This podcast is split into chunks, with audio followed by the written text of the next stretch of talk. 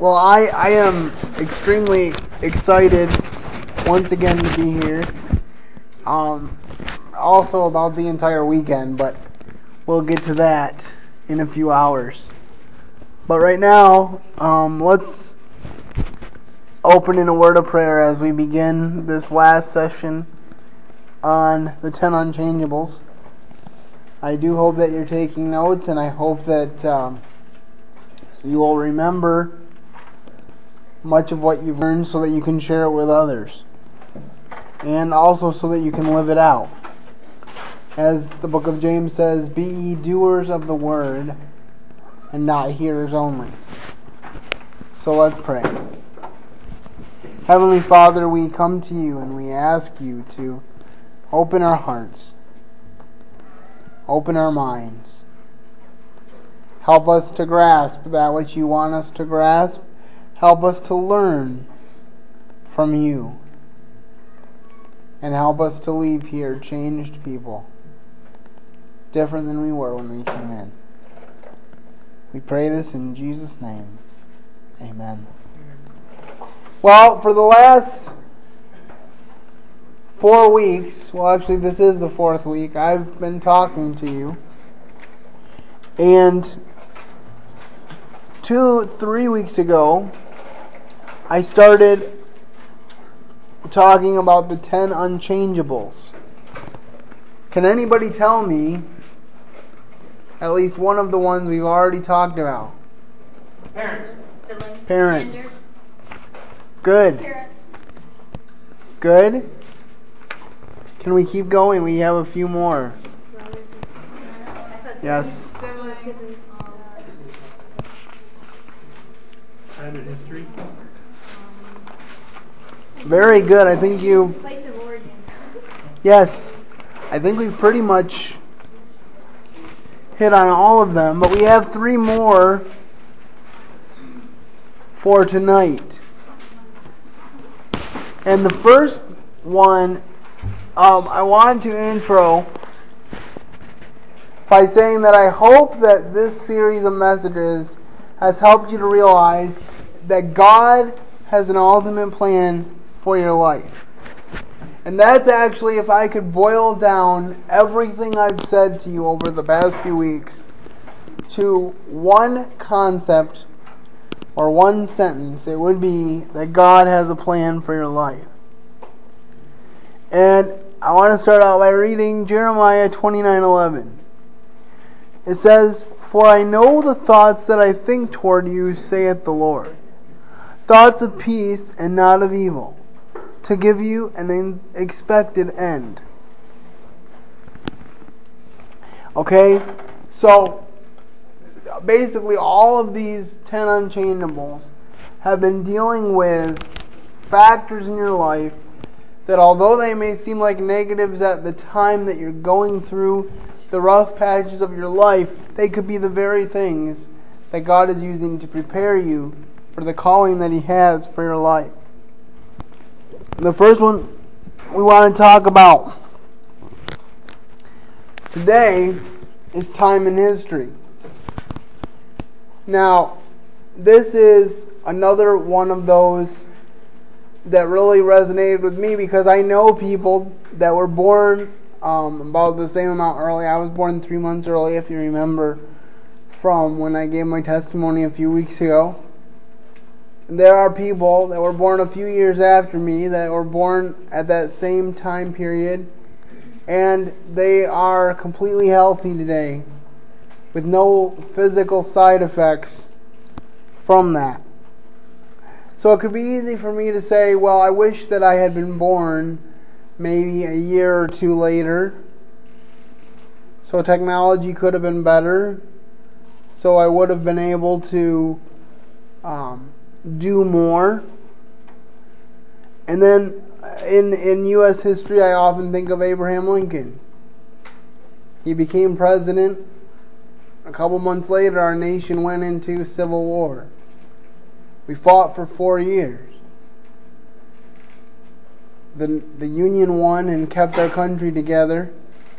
Abraham Lincoln presided over that whole time, one of the roughest times in our nation's history. And then, just a few days after the surrender at Appomattox Courthouse, on April 14, 1865, Abraham Lincoln was assassinated at Ford's Theater.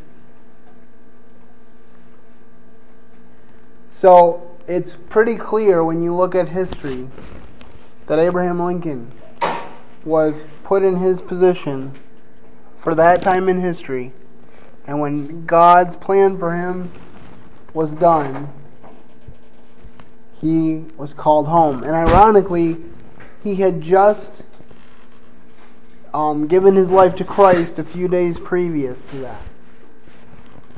But today I want to focus mainly in this first point on our Lord and Savior, Jesus Christ. Everything in Jesus' life had to do with timing.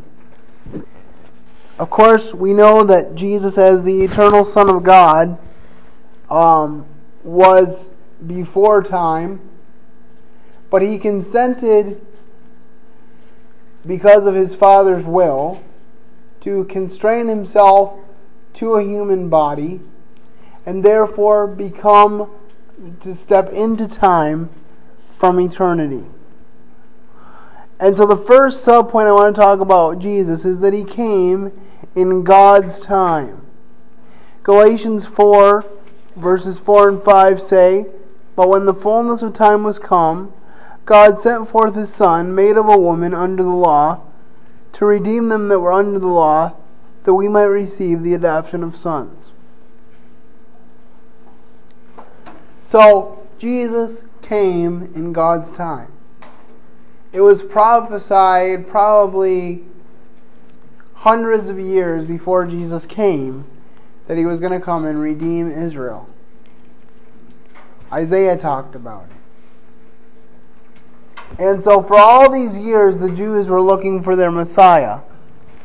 And he finally came. And some people might have been thinking, what took him so long? And some Jews today are still looking for their Messiah. Because sadly, they missed the fact that he's already here. But he came in, in God's timing, and that was just one of the ways where God showed that his timing was different than ours. He started his ministry in God's time. We read in John chapter 2, verses 3 to 5, about his first miracle. He said, And when they wanted wine, the mother of Jesus saith unto him, They have no wine. Jesus saith unto her, Woman, what have I to do with thee? Mine hour is not yet come. His mother saith unto the servants, Whatsoever he saith unto you, do it. So we have a situation where Mary, the mother of Jesus, she knew who Jesus was. I think this indicates that she was one of the first people to actually know and acknowledge Jesus for who he was. Because she knew that when they ran out of wine, he was the one to ask. And then when he tells her that his time has not yet come, there's that issue of time again. Jesus is saying, It's not my time. And I always found this a little ironic because it was only a few minutes later when he did the miracle. But I, I, think in some respects he might have been testing their faith. But the point is, comes up in the next verse where his mother says to the servants, Whatever he tells you to do, do it. She didn't know what Jesus was going to do, but she knew that if he did something, it would be the right thing and it would be in the right time. He gave himself for us in his time. This is the third subpoint. C in your outline. It says John chapter 18 verses 4 to 6. Jesus therefore, knowing all things that should come upon him, went forth and said unto them, Whom seek ye? They answered him, Jesus of Nazareth. Jesus said unto them, I am he. And Judas also, which betrayed him, stood with them. As soon as he had said unto them, I am he, they went backward and fell to the ground. You know, I'm sure that when Jesus was arrested, there was probably some bragging about who finally took this teacher that was stirring up the people into custody. But this passage, along with the passage in John chapter 10, show us that Jesus gave himself to them. And actually, in, in many Bibles, the He in this passage is italicized, which means that it was added. Which means that when Jesus was saying, In that garden, I am, he was using the same name of God who spoke to Moses through the burning bush. And when Moses said, What is your name? He says, I am has sent you. So he was he was invoking the name of God because he was God. And they fell backward to the ground. You have to wonder if any of them had second thoughts about what they were doing when that happened. Not to mention when Peter cut off the ear of the servant of the high priest. And Jesus picked it up. He knows he's going to die on the cross in a matter of hours. But he still, he picked it up and placed it back on his head. That servant's name was Malchus, and I wonder sometimes if I'm going to see Malchus in heaven. Because how can you have something like that happen and not have your life changed forever? The fourth subpoint and final subpoint for this one is he's coming back again. And while they looked steadfastly toward heaven, this is Acts 1 10 and 11. And while they looked steadfastly toward heaven, as he went up, behold, two men stood by them in white apparel, which also said, Ye men of Galilee, why stand ye gazing into heaven? This same Jesus which is taken up from you into heaven shall so come in like manner as ye have seen him go into heaven. So Jesus is coming again. And I have a question for each of you. I don't want you to answer it out loud, but I want you to think about this. Are you ready for Him to come again? Do you know Him as your personal Lord and Savior? The Bible says there's only two possible eternities for a human being one is heaven, the other is hell. If you don't make a choice for heaven, to embrace Jesus as your Lord and Savior, you are making a choice for hell. And it's becoming increasingly popular today to say that hell is not a literal place. But the Bible says that hell is a fire that cannot be quenched. The Bible speaks of hell as a real place. The Bible says that hell was created for the devil and his angels, but because God cannot stand sin, he will send you there unless you trust Christ. Because when you trust Christ, a wonderful transaction takes place. The righteousness of Jesus, because he died on the cross for you, is imputed to you. You can be made the righteousness of God because he was made sin for you. He took all the sin of the entire world upon him. And the God of the universe turned his face away from his son for a moment in time, so that the God of the universe could later then say to you, I will never leave you nor forsake you. But just like if you were in a ship and it was going down, you would have to make a choice to get into a lifeboat to save yourself or to allow yourself to be saved. It's the same choice you have to make today. The lifeboat's there. You have to choose whether you will accept it. The ninth unchangeable, and the second one we're covering today, is mental capacity. The first sub point I have under that is every person is valuable. Psalm 139, 14 to 16 says, I will praise thee, for I am fearfully and wonderfully made. Marvelous are thy works, and that my soul knoweth right well. My substance was not hid from thee when I was made in secret, and curiously wrought in the lowest parts of the earth. Thine eyes did see my substance, yet being unperfect, and in thy book all my members were written, which in continuance were fashioned, when as yet there were none of them. God created you. You are a miraculous treasure because you are created in the image of Almighty God. It separates you from any other creation on the face of the earth. We're the only creation made in the image of God. And we're made in the image of God because He wanted fellowship with us. And He wanted it so bad that when we chose to break that fellowship, He made a way for that fellowship to be renewed through Jesus Christ. I heard a statistic recently that said 90% of babies that are diagnosed with Down syndrome before they're born are aborted.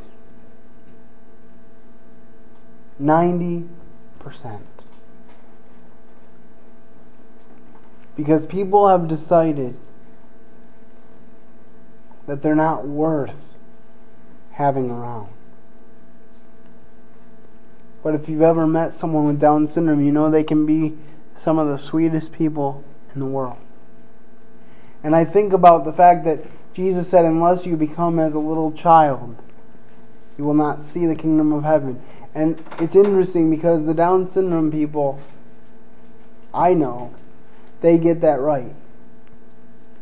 They stay children and they're an example to all of us.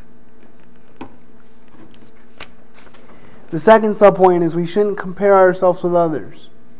2 Corinthians 10, verses 12 and 13 says, For we dare not make ourselves of the number, or compare ourselves with some that commend themselves. But they measuring themselves by themselves, and comparing themselves among themselves, are not wise. But we will not boast of things without our measure, but according to the measure of the rule which God hath distributed to us, a measure to reach even unto you.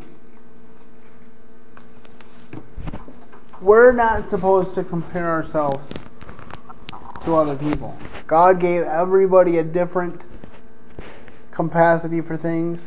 My brother was better at math than I ever was, or ever will be, or ever thought of being. I I know that I will never be an accountant and never have a profession that focuses on numbers because it's just not me. As a matter of fact, I told my mom, and I've told a few other people in my family, that as soon as I get married, she gets the checkbook because I don't want to deal with it any longer than I have to. But that's just an aside. Uh, so the the third sub point is we are His workmanship. Ephesians 2:10 says, "For we are his workmanship, created in Christ Jesus unto good works, which God hath before ordained that we should walk in them." You know, it's kind of like that first passage we read up here about God knowing everything about you before you even came into the world. He has a plan for you. And you are the only one that can fulfill it. So I hope that sticks with you. God has a plan for you. You are the only one that can fulfill it. The final point that I want to make is about aging and time of death. The Bible says there's a time for everything. This is this first sub point. A time to be born. Ecclesiastes 3 2. A time to be born and a time to die. A time to plant and a time to plug up what is planted. And I told you a, a couple weeks ago that it doesn't matter what your age is because God could call you home at any time.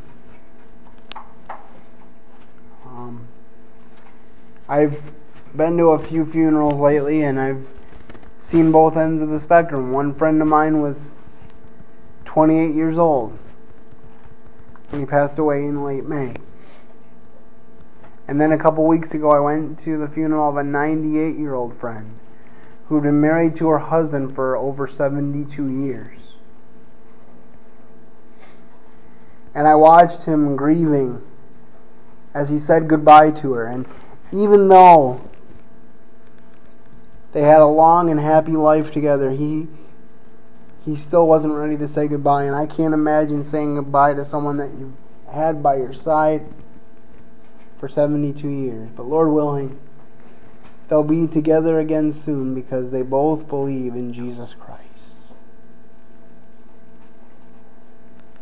But whatever your plan is, whatever God's plan is for you, you need to be committed to living a life that would bring Him honor and glory. The second point I want to make is using the Apostle Paul. When it was time for Paul to die, he was ready to go. Paul said in 2 Timothy 4, verses 6 to 8, For I am now ready to be offered, and the time of my departure is at hand. I have fought a good fight. I have finished my course. I have kept the faith. Henceforth, there is laid up for me a crown of righteousness, which the Lord, the righteous judge, shall give me at that day, and not to me only, but unto all them that love his appearing. Who does this remind you of that I just read about? Paul saying, I finished the race. I've done everything that God called me to do. There was someone that we mentioned earlier who said the same thing. It was Jesus. When he was on the cross, he said these words It is finished. There is no more work that Jesus needed to do to fulfill the will of God for his life.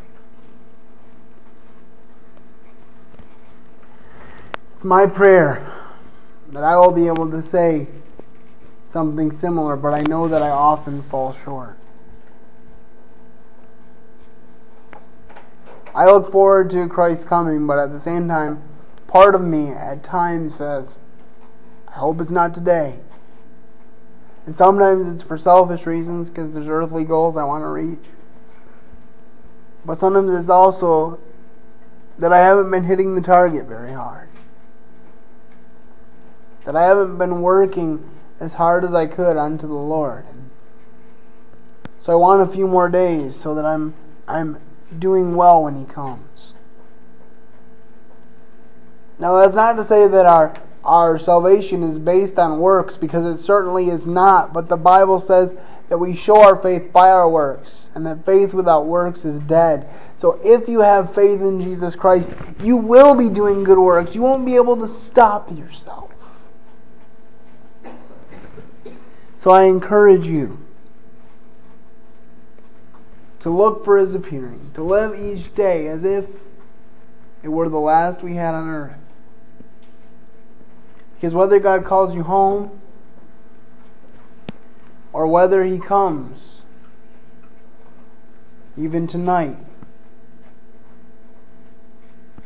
there will be no do overs. There is grace, though. So if you're at a place where you think you've messed up and you need to start over, then come to Him. He said, Him that cometh to me, I will in no wise cast out. He also says that if we are faithful and ju- if if we confess our sins, he is faithful and just to forgive us our sins and to cleanse us from all unrighteousness. If we say we have no sin, we deceive ourselves and the truth is not in us. But it goes on and it goes on to say in 1 John chapter 2 that he writes these things so we won't sin, but if we sin, we have an advocate with the Father, Jesus Christ the righteous. But if you're not a believer tonight, you don't have an advocate, you have a judge who will one day pronounce sentence on you and tell you to depart from him because he never knew you. But he wants to know you. He wants to know you and he wants to use you for his plans. That leads into my third subpoint. We should be ready to go. Moses said in Psalm 90, verse 12, So teach us to number our days that we may apply our hearts unto wisdom.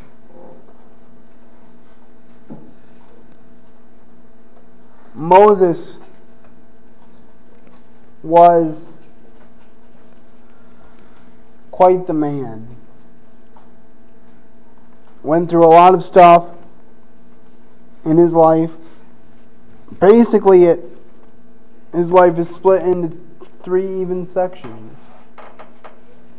Because for the first 40 years of his life, he's in Egypt as an heir to the throne. And then it says in Hebrews that he, he thought it better to follow God than to enjoy the pleasures of sin for a season. So he left Egypt and he went to the backside of the desert and he was a shepherd to sheep for another 40 years. And then when he's 80 years old, which is older than my grandfather, most people today are retired at that age and kind of relaxing, but that wasn't acceptable to God because God said to Moses, You're going to lead my people out of Israel, out of Egypt, into the promised land. And then, because the people, about two or three weeks later, they got to the promised land and they said, Let's send out spies. And the spies came back, and ten of them said, There's giants in the land. We can't go in. Two of them said, The Lord will fight for us. Let's go and take the land now. And because the people hearkened unto the ten and left the two standing alone, they were called to wander in the wilderness for 40 years until all of their generation died and only their children were left. There's only two people left from that group when they finally crossed over to the promised land. Does anybody remember who they were? Yes, on the far right. Spies. The two spies that. Who? What were their names? Yes.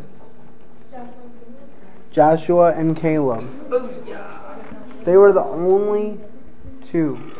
And it says that, that the ten spies that had brought back the evil report, they were killed almost immediately. Because God doesn't mess around. If He tells you to do something, you, you better do it.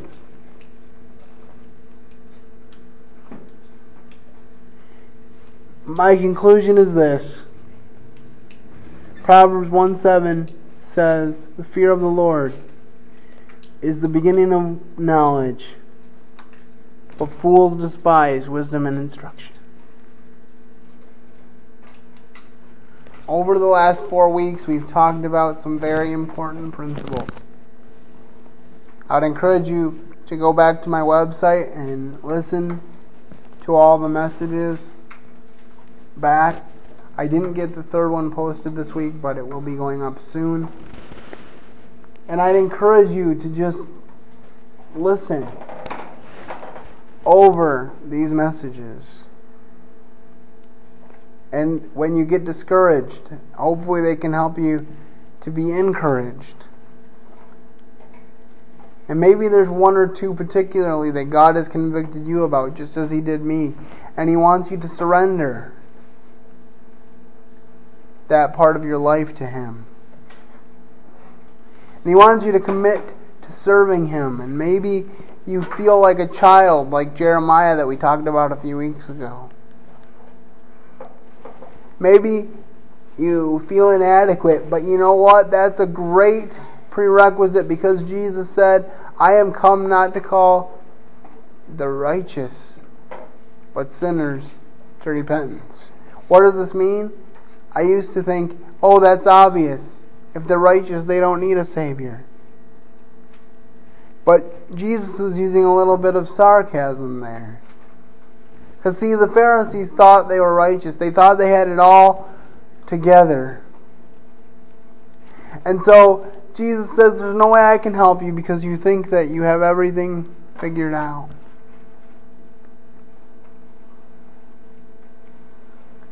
But that's why he spent so much time with publicans and sinners. The people that were the refuse of society because they knew. They knew there was a problem and they knew where to go for a solution. And when they met Jesus Christ, everything changed. My friends, Jesus Christ is alive and well today. And He wants a personal, vibrant relationship with each and every one of you. He created you and so he might know something about how he wants you to live your life.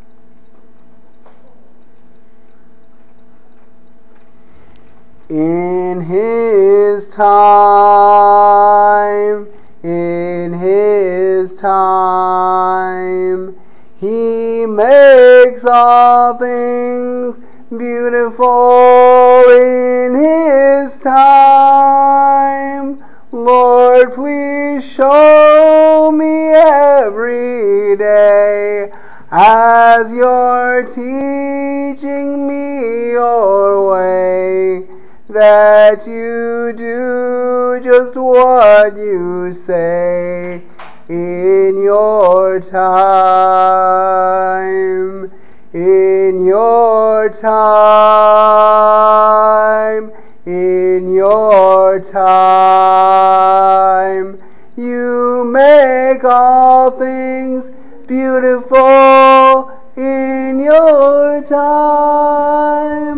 Lord, my life to you I bring. May each song I have to sing be to you a lovely thing in your time.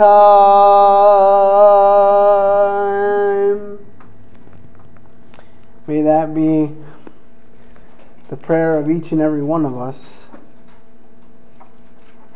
I've really enjoyed being here for these last few weeks and getting to know you guys a little bit and you know, if you want to stay in touch, you can look me up on uh, Facebook. You can look up my website, uh, which is uh, www.speakingforhim.com. That's www.speakingthenumber4him.com. And I would be glad to talk to you further about any of these topics or any other topics that you may have questions about, or maybe you just want uh, a friend to have a good conversation with.